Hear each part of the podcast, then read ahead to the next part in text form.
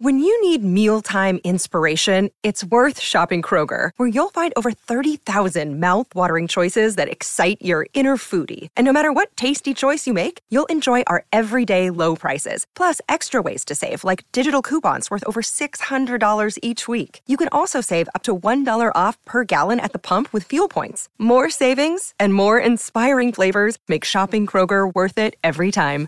Kroger, fresh for everyone. Fuel restrictions apply. Hank McCoy.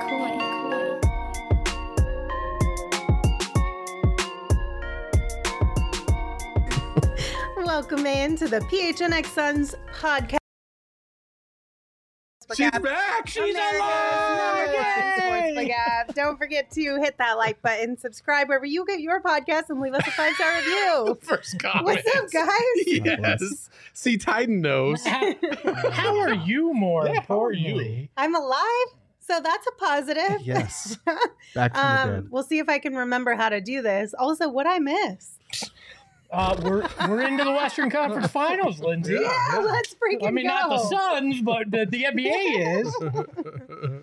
I feel like honestly, I think my body was like, "Listen, you're about to have a really hard week at work, so we're just gonna we're gonna take you out of that. Sure, this may be hard and difficult as well, but it'll be less painful than having Basi- to work. Over the Basically, last Lindsay week. was ready to come back on Thursdays on Thursday, and I told her I was like, "Listen, just pull a sun, so don't show up, okay? it's okay. We It's don't need you today. I mean, they didn't, so why should I? Yeah, you know, there you go. to be just fair, suit. You were you were healthier, I think, than the Suns were, and everybody's mindset was That's during facts. that time. So That's facts. But I'm happy to be back. Happy to be with you guys. Um, and today we're going to talk a little bit of Mikal Bridges. Things are going to get a little spicy, but let's start on a positive note. Okay, we'll start this show on a positive.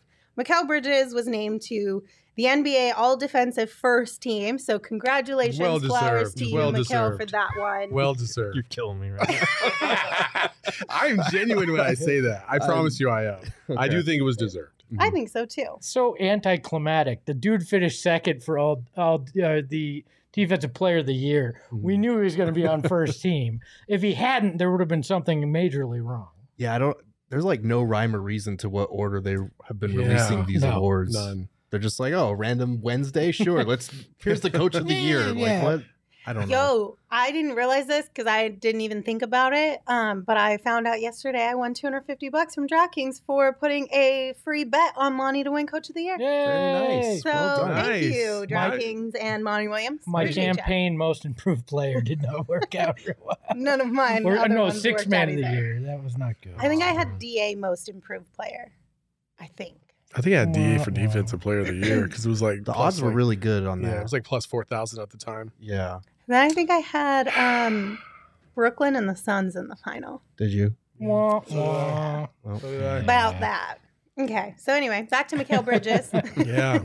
Definitely deserved. So congratulations to him. But we'll move on to the spicier stuff now. Let's talk about his performance over the 2021-2022 season. Some strengths and weaknesses of his. Who wants to start? Apparently I do. Let's Um, go. should, should I so you two can yell at No, each other? no. That's, well, I want to hear what Gerald has to All say. right. In, No, you don't, but go ahead. I do. I do.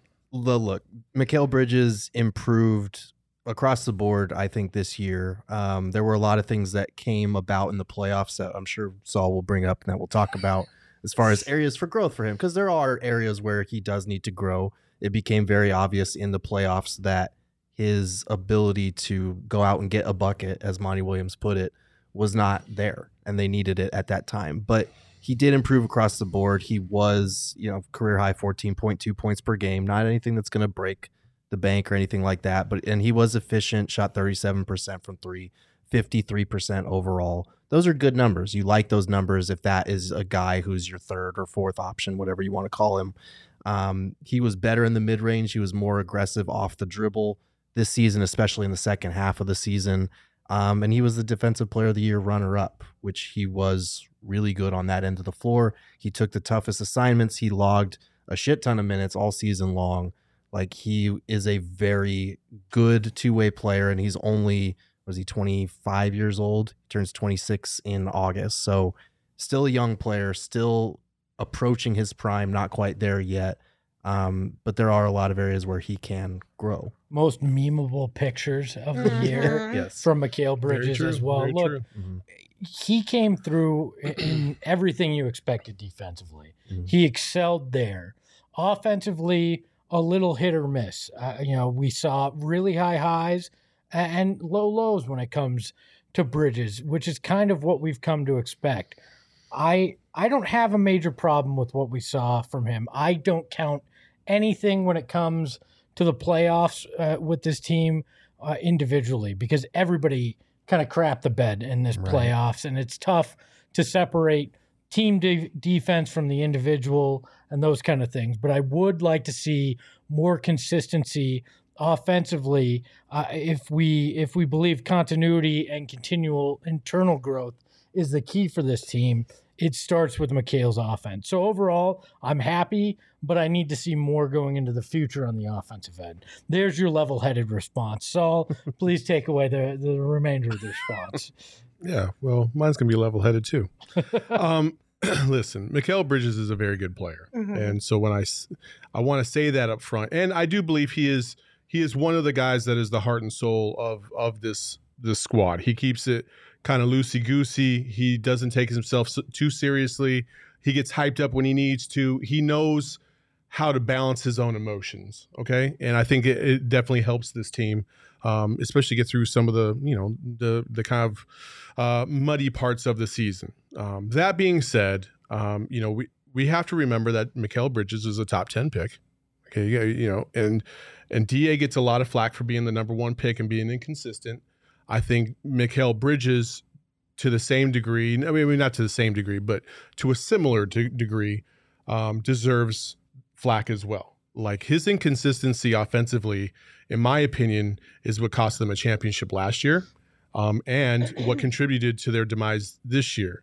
Uh, in back-to-back seasons, in the final series of the season, he has had three out of four games where he scored in single digits Mhm. in back-to-back years. So that, to me, that doesn't really show the improvement from one year to the next. When the when the team needed another guy to score, they couldn't count on him to be that guy. Um, so that hurt them this year. And then, you know, the defensive player of the year and, and defensive accolades, while much deserved, um, one of the things that I don't think Mikal Bridges did effectively enough in both of the final series for the last two years is being an aggravator of sorts. Somebody that's just a a pest, somebody that's just constantly like you're sick and tired of what like not not like Pat Bev, but like Marcus Smart. Marcus Smart is a pest. He's he's kind of an aggravator.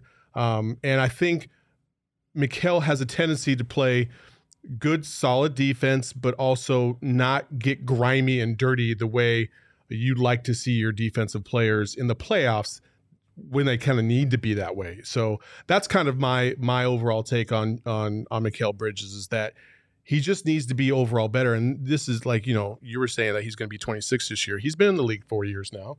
Um, he's he's had an opportunity to grow and develop and and at his own pace. Really, the first two years especially, and the last two years he's had Chris Paul in the system. He's had guys kind of step up. Da in the playoffs last year was much better than Da in the playoffs this year.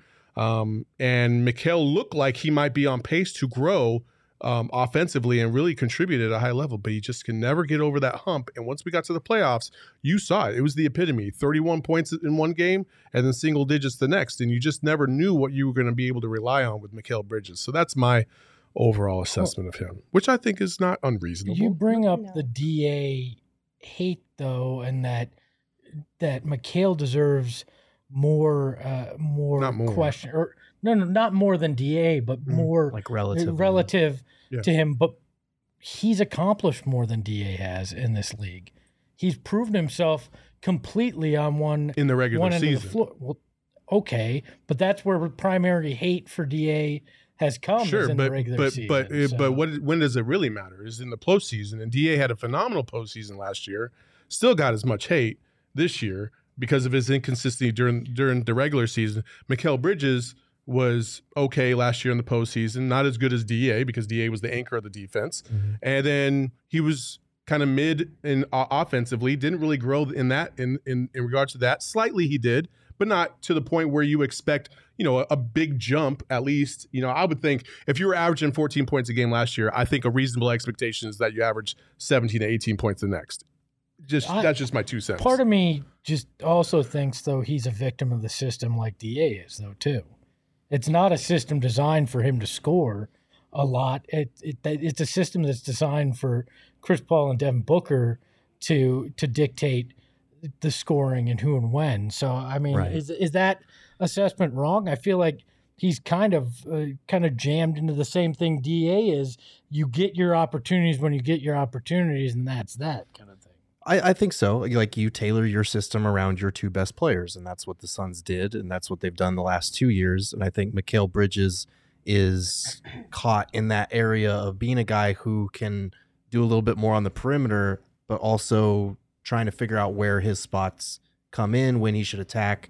And, and I think with Mikal, the biggest thing for me is that he needs to improve as a guy who attacks the rim a lot more. You look at his advanced numbers, he is great at finishing around the basket. He doesn't get there as often as you would like. Like we we've talked about we were Lindsay and I were talking about Kelly Oubre, guys in the past that you know, because people have talked about, well, what if we brought Kelly Oubre back? Like, no, don't bring Kelly Oubre back. But he is a guy that slashes. He drives to the rim. He's aggressive. He attacks. The Suns don't have a lot of guys like that right now that can do it off the bounce. And Mikal Bridges, while he's gotten really good at attacking off the bounce and pulling up for that mid range jumper, he's a guy that needs to get to the basket a little bit more, put his length and kind of his craftiness when he gets into the lane to use more because he is a very good finisher. And I feel like that's something that we need to see improve from him, especially because this team doesn't have guys that get to the foul line a lot. Like Mikal Bridges, 1.9 free throw attempts per game this season. That was up from last year's 1.8 per game. Like those are numbers that need to get better. This team needs to make it a little bit easier on themselves because they are such a mid range heavy team. They need to make it easier on themselves by taking more threes, which we saw in the Dallas series. They were getting outshot by like 15 to 20 attempts from three point range. And they need to be able to get to the foul line and attack the basket off the dribble. That's for me the biggest area of improvement for Mikal Bridges Um, because his defense is always going to kind of be more of a finesse defender, like you were talking about as far as an agitator. Like that would be great, but he needs to get like stronger to do that. And the way that his game, you know, he's a lanky dude. Like he's always going to be the guy that's kind of, you know, tipping passes or shots or whatever from behind. Like that's the stuff that he's best at. I, I had a reasonable expectation last year because mm. obviously Giannis is Giannis, and Mikal would never be able to match up against Giannis. No. I don't care what scenario you put out. But I did, I did, I was disappointed this year Mm-hmm. when I felt like Luka was a better matchup for Mikal, and then to watch him get kind of abused from the the the, the few times he was matched up one on one with with Luka, um, I just was like, damn, you know, like where do we go from here with Mikal? Mm. If you know, I because I'm going to assume that it'll be you know the the Mavs here in the next you know Mhm. five to ten years that he's going to have to match up with mostly how's that going to happen how's that going to manifest itself down the road where can he improve And, in it, it- you know it's it's strength it's Yeah. it's basically strength Right. And and I think that's like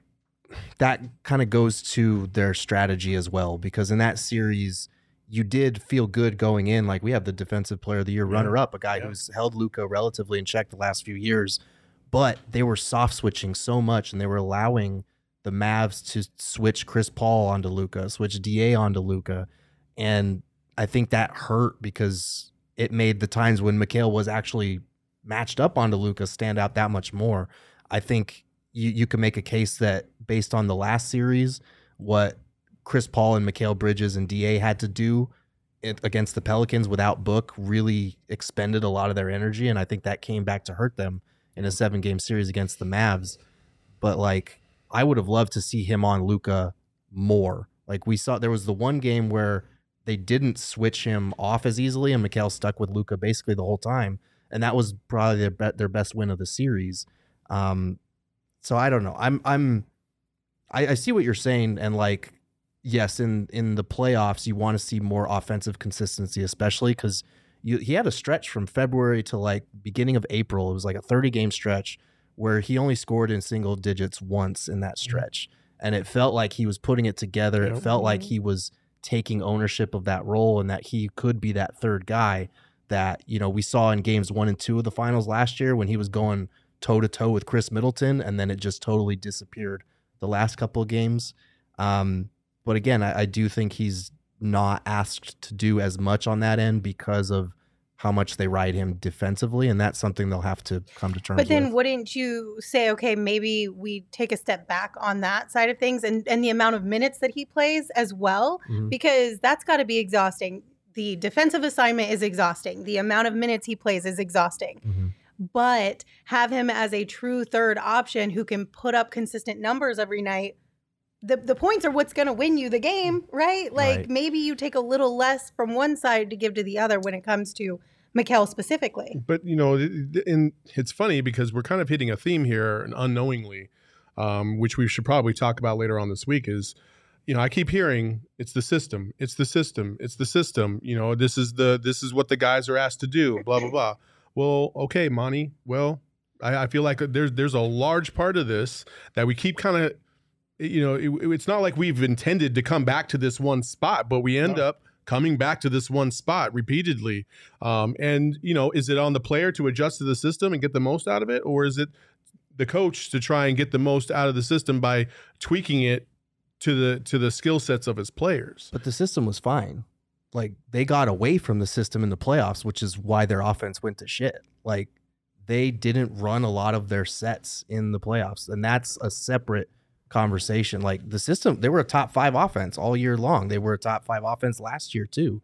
Like the system works, but you need to be able to have other options available to you when you either get away from the system, when playoff defenses take you out of the system. Like Monty brought it up in his uh, exit interviews. He was saying like the one thing I've noticed watching these other playoff series is they have three or four guys that you you know throw the ball around the perimeter and they can go get a bucket at any point in time. And you need to have that ability to improvise and to have guys that can get their own create their own offense in that setting in a playoff setting. And right now all they had was Devin Booker and Chris Paul that could do that. Booker's getting double teamed. Chris Paul was not himself. And so your other options dry up really quick if you're not running any of your offense and if you're turning the ball over as much as they were. So that's something where he said we felt like we gave, you know, Mikal and Cam Johnson opportunities to kind of expand their offense a little bit this season, but apparently we didn't do it enough. So I think that'll be a point of emphasis moving forward. Not only that, but I also, you know, it's it's on Monty to to tell those guys Mhm. that they have to do that. And I don't know if that's happened or not. Obviously, we're not. I don't. You see practice a lot more than we do, but Mhm. um, it, that's that's my that's where I get a little unnerved. Is okay. So what the fuck is the difference next year? Mhm. You still have the same 37 year old point guard, Right. and and if you're going to defer to him and his judgment every single game, we're going to be right back in the same spot, if not worse, next year. Because listen, Chris Paul, a 35 year old or 36 Chris Paul ain't coming through that door. Mhm. Like that time's come and gone. He might be good at the beginning of the season because he's you know rested and you know ready to go, but. I firmly believe we're, we've we've seen the best of Chris Paul in a Suns uniform. I don't know how big that drop off is, Mm. but I do feel like that's it. That what I mean, what's going to be different is they have to go get a third scorer. Mm-hmm. You let's let's just say it. Mikal isn't that guy. You shouldn't. I don't think you should be expecting that from the guy you're expecting to carry the defensive load Mhm. as well. DeAndre Ayton had the opportunity to be that guy and did not and wasn't that guy.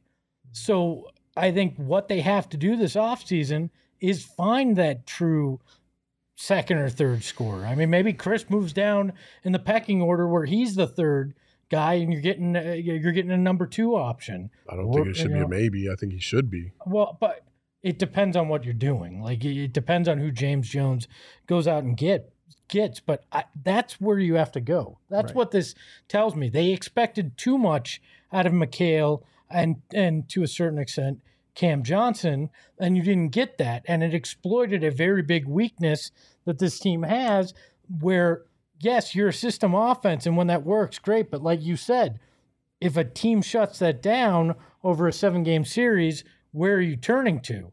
You can't just turn to Devin Booker because A, it's not it's not fair to only have a one guy offensive system, but B, Devin Booker proved, uh, you know, uh, when the defense is double teaming him and he has to be the primary ball handler, he can't be the guy to get a, a bucket every time. So now you have to figure out who are you plugging in? Because I love Mikal. I love Mikal's game. I just think it becomes a little asinine to expect him to be that defensive stalwart that stops everybody and become your third option uh, on offense because I don't think that's the best way to use him. Utilize him as an anchor of defense. Get your 14 a game out of him. Find another guy that can be that offense. I don't disagree with that, but I would also the my counteraction to that point in in the playoffs, only the playoffs. I could give a fuck about the regular season, to be honest with you guys. Like, cool, they get 50 or 60 or 70 wins. I could give a shit. I want to see what happens in the playoffs. And that's all I'm talking about with this. Mhm. Yeah. Regular season Mikal Bridges is a com- completely different conversation for me. I'm talking just about the playoffs. And in the playoffs, like you have to be a difference maker, whether it be just on offense or just on defense or a little bit of both. You have to be a difference maker. And my argument here is is that for the last two seasons, three out of the four games, he was not.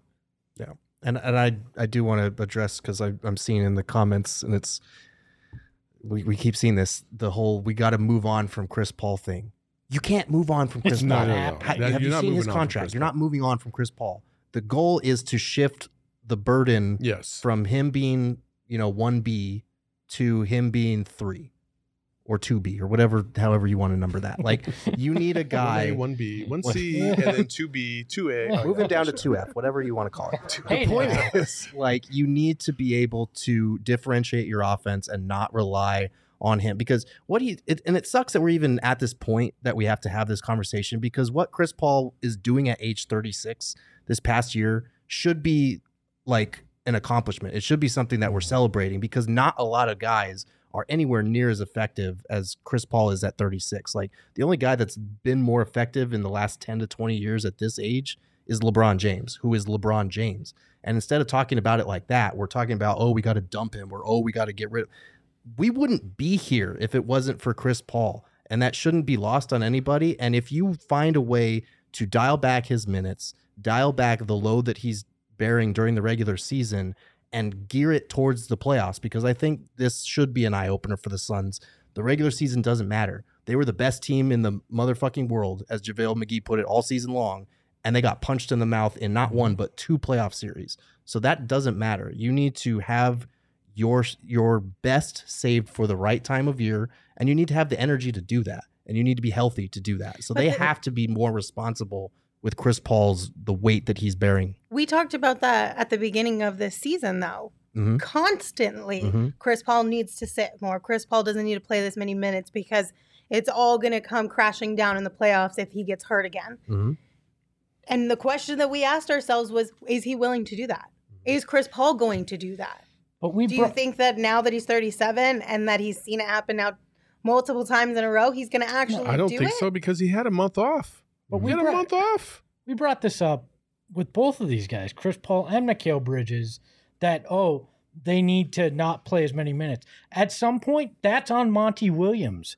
I, I don't care who the player is, you're the coach. If it's what's best for the team, you say you're sitting now. And mm. I get that that may upset you, but I'm doing what's best for this team. And even if it's Chris Paul, you have to do that to set your team up for success.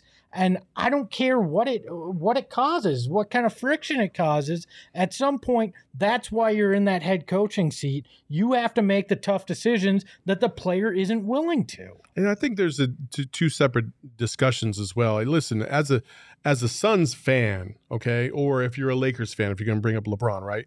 I think it's easy for me not giving a shit what happens to Lakers to marvel at what LeBron is doing at his age, mm-hmm. as opposed to if I'm a Lakers fan right now, I'm like, cool, he's 30 whatever. We still missed the playoffs. I could give a shit less. It, like the Marvel kind of, I kind of lose that. Like Chris Paul, what he's doing at 37, it's it's fantastic. It's amazing. It really is. I'm not I'm not discrediting that, but at the end of the day, as a Suns fan, I just give a shit if we win the championship. So I could care less at how how awesome it is that he's doing something that a 37 year old point guard has never really done before. I want to see results on the court. So how do we get that to happen next year? Is my only thing that I really care about. Wh- wh- which is fair but like you gotta there's a big difference between LeBron's individual success and the fact that the Lakers are the Lakers are missing the play in not just the playoffs but the play in and what Chris Paul is doing for a team that heading into the playoffs was the hands down title favorite. Like those are very different things. And I get your point that in the playoffs it didn't matter ultimately. They didn't accomplish their goal.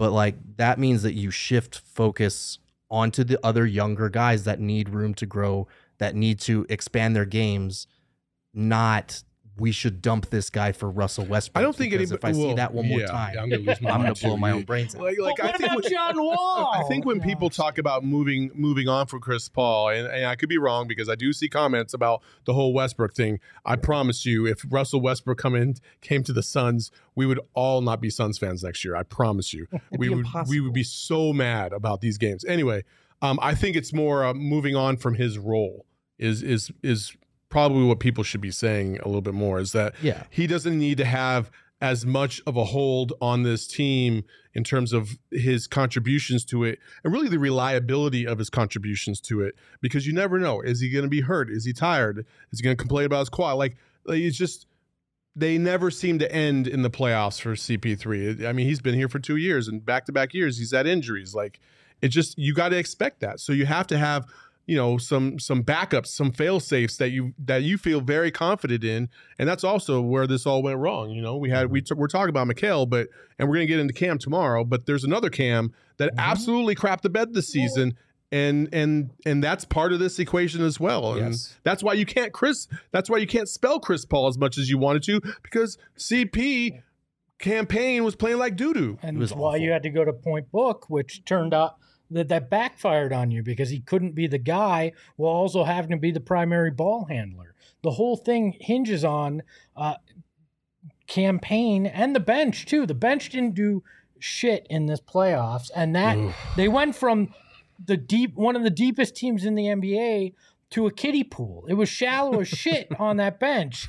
Like uh, you know, you had nobody to come in and spell these guys, which became problematic Yep. because then you had to expect your starters to carry everything, and it just couldn't happen, especially with Chris Paul's injury. Well, Code in the chat said CP3 is not the problem. It's our young guys who keep relying on him to carry us. And I think, like you guys have been saying, that's kind of a big portion of this is even if Chris Paul wanted to take some time or just take a step back, excuse me, even if he wanted to take a step back, play less minutes and, and hand over the reins to somebody else, who is he handing the reins over to mm-hmm. at this point in time? Well, I would argue, you know, for as much love as CP3 gets for being, you know, running the offense and orchestrating everything, you know, maybe at some point in the season, he could have taken a step back and said, okay, is this going to win us a championship? I know we're playing great right now, but a large part of this is because Book and, and I are carrying the load in the fourth quarter.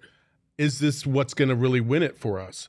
and then adjust as necessary. So you lose a couple more games, okay. But if it's for the greater good, then maybe that's the the way it needs to go. I, again though I, I still i have a problem with that because you i think now you plan for injuries but you don't plan especially when it's working as well as it's working because it wasn't like it was just chris paul and book carrying the offense like they were the head of the attack for sure but like Mikal Bridges and DA and Cam Johnson were the guys that really made you hurt as a defense. If you're focusing on those two guys, they were able to exploit those mismatches. They were able to take advantage of that throughout the regular season. Like just a few months ago, we were talking about how much DA grew after the trade deadline and stepped up for them, how consistent Mikal Bridges was being on offense, you know, and, and before Cam Johnson got hurt, he was playing the best basketball of his career too. So it's one of those things where things definitely spiraled and they need to be better about that, about making sure that the offense is more balanced in a playoff setting.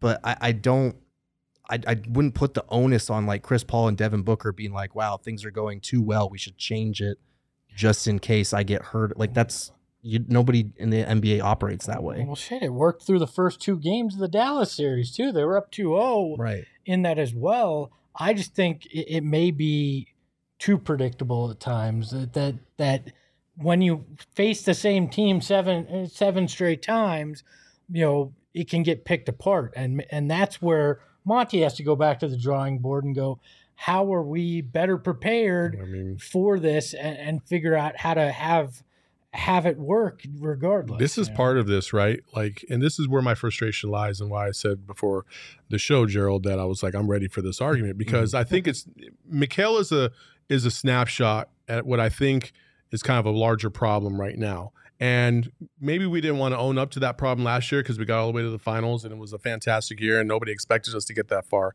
But this year, our expectations were there and we didn't come close. We we came two series short. Um, and then you watch a team like like the Warriors, and they're put in this exact same position, two two nothing on the road in Dallas, and two things happen. You have guys that developed through that program, Jordan Poole, who have stepped up their game immensely, right? And then you have somebody that a lot of people were kind of down on, in Andrew Wiggins, who's been in that system for now the second year, and he had a game last night. And you're looking at the progression of them getting away from their two main superstars in Steph and Clay, even though Steph was still Steph, Right. but Booker's still Booker. Mhm. And Clay is still trying to find himself. He has great games, he has bad games, whatever. And they've been able to thrive and take it to another level against the same team that you just struggled with in seven games. So that to me was the snapshot of these two teams were equal at one point this year, and then our regular season just took off. And then all of a sudden, these guys came back and they found themselves and they all developed and they got into a nice groove. And here they are about to possibly sweep the same team that you took to seven games and then got housed in at home in the seventh game. So it's a little hard. It's a hard pill to swallow when you're watching the team that you thought you were going to match up with do better against the team that eliminated you. I think you're oversimplifying it a bit though, because the Warriors have experience. The Suns skipped steps. We for I think we tend they to still got to the this, finals though. but they skipped steps. They didn't go through that heartbreak phase that most Mhm. teams go through. They didn't go through the grind before they got the reward, which is what the NBA is known for. Where even super teams have that disappointment at the beginning. I mean, you look at uh, at the at the Miami Heat back when they when they started their their run. Like even they had disappointments. The Suns skipped steps. They went from not in the playoffs to going to the finals. And sure, they experienced disappointment in the finals, but like they hadn't like they skipped all the steps to get there. I think part of this is the Warriors just have so much damn experience between their coaching staff, the players on the roster, that it carries them in a situation when they're up 2-0 and they understand how they have to go into Dallas and execute. Where I don't know that this Suns team, I think they bought into their own hype a little bit Mhm. uh, and and didn't realize how important going in there and taking at least one of those two was. I mean, Monty multiple times in the series said we weren't prepared for how desperate they were, Right. which screams to me inexperience more Mhm. than anything. And I, and I think that's a good point, is because normally to be a championship caliber team, you have to experience one or two rough series that you learn from. They only had the one, really, the finals loss. And in that finals loss, a lot of it was just Giannis was a god. And there wasn't a lot you could do about that. Um, but I do want to point out in that Warriors comparison that as much as you know the Wiggins, Mikal Bridges thing kind of highlights the difference in the way that those two have been able to step up. Like we could also do the same for Jordan Poole versus Cam Johnson, and we could definitely do the same for Da versus Kevon Looney because he's having a monster series by just mm-hmm. doing the things that are in his role really well. Like he's been a rebounding machine. He's always in the dunker spot for easy putbacks and cleanups and easy dunks around the rim. Like he's having a great series just by doing by maximizing his role. And that's something we've talked about with DA a lot. And I know a lot of people want to see him become the secondary option next year. But again, until he's able to create his own offense, it's hard to make a guy a primary or secondary option if you have to feed them the ball for them to be effective. And so that's why I look to what Kevon Looney's doing against his very same Mavs team and wondering why DA, a much more talented, individually talented player, couldn't do the same. And we can talk about how they didn't feed him or set him up for success. And I can see that to a certain extent. Like the Warriors are moving the ball much better than the Suns did in that series. And that's part of what has made Looney so successful in this matchup. But like these are easy things. Like these are effort things, crashing the offensive glass, being set up in the right spot. It's accepting you his can do. role. Yes. he accepts his role where uh, Da wants more, and I think that I think that sometimes can skew things too. Uh, you know, Looney knows that's what I'm doing. These are the few He's a role things I'm taking so, care of. Yeah. You know, and with the you know with the Wiggins thing, Wiggins was the was a number one scorer before. It's not like oh he found a way to be be impactful in Golden State. He's a guy who understood if I want to accomplish more, I have to accept being a third or fourth option on a really good team rather than being the man like he was uh, in Minnesota in particular. So so this is a, this is a group that has accepted a lot of things where I don't think the Suns necessarily are there with the youth that they had as well. I agree. Eh, listen, I all because I'm. This is a Mikal conversation. Does not take the other dudes off the table either. Like, Right. trust me. I believe me. When we talk about Cam tomorrow, I'm a Oh, same God. thing, Here we go. same vibes. Um, but what I will say is this: like, yeah, I get Kevon Looney is is doing what he's doing with with the Warriors against the Mavs. Cool, but uh, offensively speaking, Da is a much better offensive player than Kevon Looney. Um, he does not need to be in the dunker spot to score, and they still could not find a way to get him the ball to be able to score. That's also part on DeAndre. I'm not saying it's not, but you know, like I feel like I cool, but it's not the same thing. It's not at all. And I'm not trying to compare DA skill set to Looney's or, you know, imply that they're in the same class because one's a role player, one's a up and coming Also star. helps that the Mavs are shooting like shit from three. But Well, yeah. well, yeah, that definitely helps too. They, they turned back into freaking pumpkins. Bullock and uh, Bertans totally uh, ghosting in this series. Thanks, thanks, guys. Thanks a lot. but I do think there is something to be said for DA wants to do so much and he could realize like you can do a lot and still have an impact on the game just by doing the little things that made him effective in the first place and those little things weren't there in that series especially as it wore on Is now a good time to use a remember the Titans quote? Sure, why not? Attitude reflects leadership. No, I'm just kidding. I'm just kidding. I just wanted to see Oh, Gerald my put his head down. I knew, a I knew as soon as you said remember the Titans I knew as soon as you said that I was like oh man I'm kidding. I'm kidding. I'm kidding. All right, let's bring this back to Mikal and kind of put a bow on it Mm-hmm. with I know Gerald had mentioned some of his thoughts on where Mikal needs to improve. What do you guys think? look uh, get in the weight room like uh, Mhm. like was said i mean that's that's the primary one if he bulks up uh, that removes some of the issues that you saw he'd be able to handle Luka trying to back him down because he has a little bit more bulk on him uh, and then uh, obviously consistency offensively is, is another one but i don't think like i said the onus should be uh, as much on him to be the third scorer if they build this roster right I mean, if you've seen Scottie Pippen in 1986, I think, whew, you'd be like, how how big did he get? Because he got swole in about 10 years. So it's it's possible to gain, you know, to gain some pounds and, and get bigger. Because he Bridges definitely needs to do that. Like he needs to be more aggressive. He needs to be, and, and you can't be as aggressive as, as you'd like um, unless you are you feel like you can take that impact. Because you're not on. afraid of contact. Exactly, exactly. You know, that's why the greats have always gotten bigger is because they they were getting abused and they needed to be able to absorb that contact. So I think that, and then um, you know, Mikal for the longest time has had a slight hitch in his shot. Um, and I feel like, you know, over the course of the offseason, maybe that's something he'll address and try to get that hitch worked out of his shot. Um, and just it's there's no way to really work on consistency in a game except for just continuing to put in the work in the offseason and trying to feel more comfortable with your own game and your role. And I do feel like heading into next season, or at least I hope so, and it'd be best if Monty did, he makes it a point of emphasis of we need you to get to another level offensively. And and we maybe we cut back a little bit on on the minutes and lighten that load. And you're always going to guard the best player on the other team if it's possible. Like that's just what Mikal Bridges is right now. But that doesn't mean that you know we can't help you in our system. Like Because listen, not it's not just one warrior going at Luka, and Luka's still dropping his points, but they're making it very difficult for him. And they're throwing it in different waves, different guys. It's Clay, Yes. it's Wiggins. Uh, also, you were looks. talking about the soft, the soft switches. Mhm. Like, watch Andrew Wiggins. He's not soft switching for shit. Mhm. Like he is fighting over those screens to get to guard Luka because that's he a knows system thing though Exactly. I know. I know. But that's something that honestly, like that's a fundamental that I feel like should transfer over from every single defense, you know? And like so that's that's something that's gonna have to change. And I'm I'm positive Monty will make that change. Bees brings up a great point. Give Mikal the girth regimen.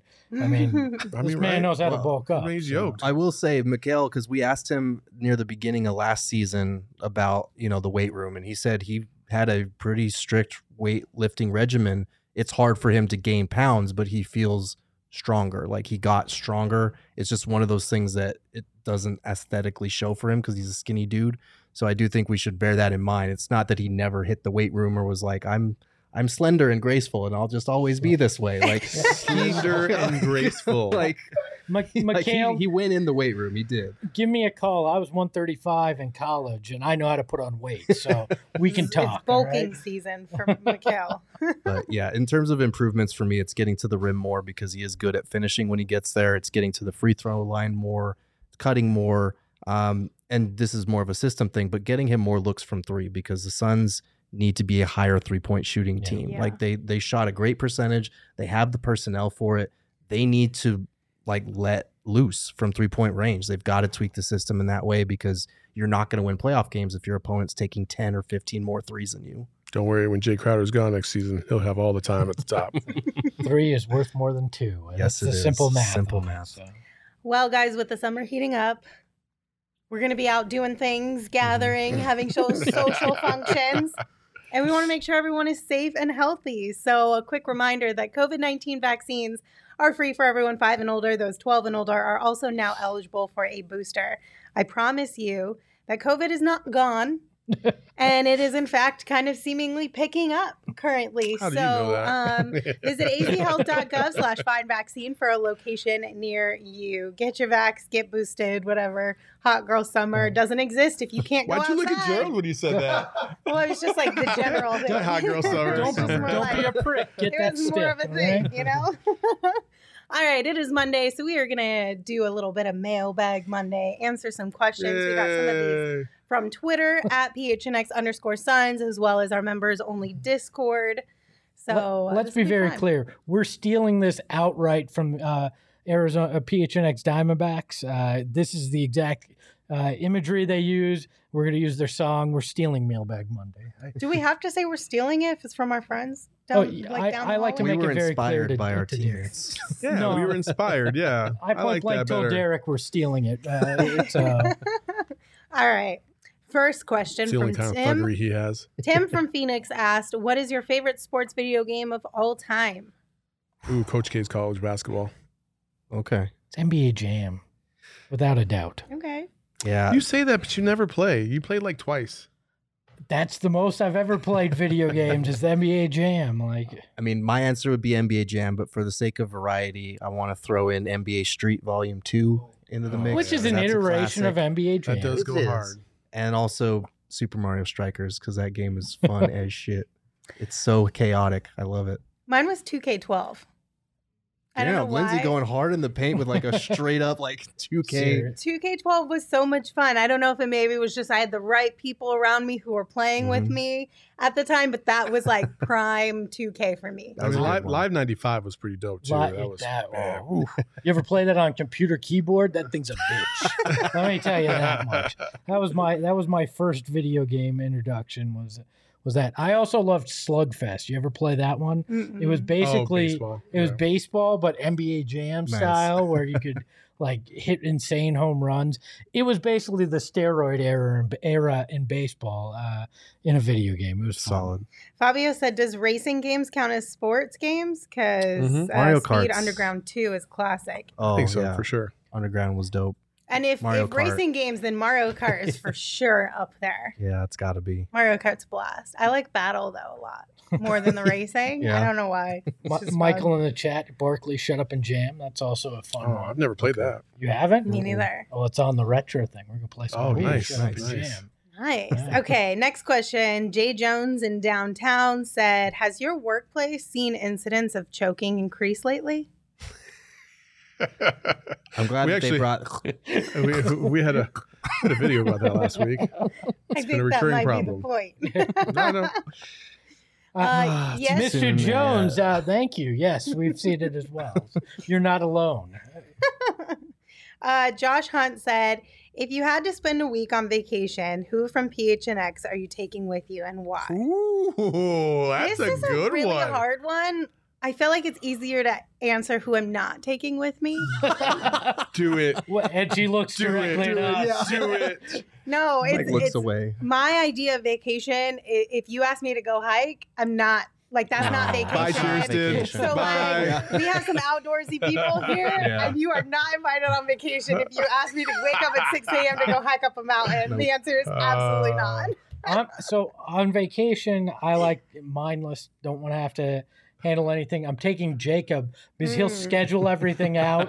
He'll tell you where to be That's when you need true. to. Like it basically be like traveling with my wife, who is very much like that, spreadsheet oriented. Uh, tells you where to be. Uh, I don't actually. That's kind of a good choice because I feel like I'm the one who's trying to like plan the things more often than not, and I would like to not have to do that. Mm. All I just heard is Espo married Jacob. Yeah, that's all I heard too. Uh, because I've been fortunate enough to travel with some of our colleagues, Mhm. um, I think this is the easiest answer I could possibly come up with, and it would be Johnny Venerable. Okay. Johnny's just super chill. There's no drama with him on the road. Not that there was with you, Shane. well, you traveled with me too, so yeah. I was the drama. You are the So drama. anyway, uh, so yeah, Johnny's just like a nice, easy guy. We were riding scooters around Indy. Like he just likes to have fun, you know. And he was flying down the road because he weighs like 50 pounds. So it was cool. Okay. I would probably say Shane. I feel like Shane and I would have fun. It'd Just be a chill. Well, if I'm going for a rager, like yeah, Shane's who I'm going. Like if I want a and Sean good and- time, I feel like Shane yeah, has too much energy for me. No, Shane, you need to get if you get Shane in the bar or in the, or like a, a a hopping scene, he's perfect, Yeah. perfect. That's why we're taking him to summer league with. But I'm old, oh, man. yeah. Sometimes I just want to chill in the hotel room. So Espo, have you ever played craps? Yes, You want to play love- craps with I'm, me? I'm in. the last time I was at Vegas Summer League, I played craps until four in the morning. I It like was how you're pronouncing every letter in play that word. craps with me? I love craps. Whipped cream. Whipped cream. Sure. All right, next question from Mega. Did your regular season play slash roster really not translate to playoff basketball, as some outside critics are suggesting in retrospect? Mm, I I struggle with this because what got them there, their regular season play, was different from what we saw in the playoffs. Like Yeah. they didn't do what got them there. So I I don't know. I I I would say no, just because they stopped running offense. They stopped doing what got them effective, and Chris Paul wasn't hundred percent. But I don't know. I, I don't think it's outlandish to say that they were not prepared for when things did change in the playoffs. I think that's fair to say. I would say yes because I think we're downplaying how much the Pelicans and Mavericks defense Mhm. against this offensive system came into play and disrupted the system. I don't think it's that they just forgot how to play Suns basketball. I think it became difficult, and at that point, they abandoned certain things within their system. So I actually think yes, it is. Uh, I, I I agree with those people that are saying that. this is just this is just a feeling. But I felt like throughout the regular season, there was every time we had somewhat of a marquee game, there was always a key guy injured for the other team, um, and I felt like the Suns got through the regular season and they played a, a good schedule. But I, I just since it didn't work in the playoffs, I'm going to say yeah, it, it definitely did match up. So And for I whatever reason, with that question, we should also bear in mind Booker missed most of the first series, and Chris Paul was not 100% the last five games. Not an excuse, but like it's harder to run your system when the two guys that are the head of that system are both hurt. And you, we didn't make legitimate enough adjustments Yes. Yeah. in this the situations that we were given, whether it was injury or just the fact that we're playing the same team Mhm. night in and night out, and they learn your your thing. Right. Well, Chris actually made a point earlier, way earlier, when she said that um, Chris Paul said that if he was hurting the team, that he would sit out Mhm. or do year, what's in the best interest. He said that last year. Um, I would not say that he was a benefit to the team. Now you didn't really have much of a backup option, Yeah. so I'll give you that. But I mean, clearly, Cam Payne was playing well. I think he might have been okay with downgrading his minutes, but Cam Payne was absolutely terrible. Unplayable in the second round. So yeah. yeah.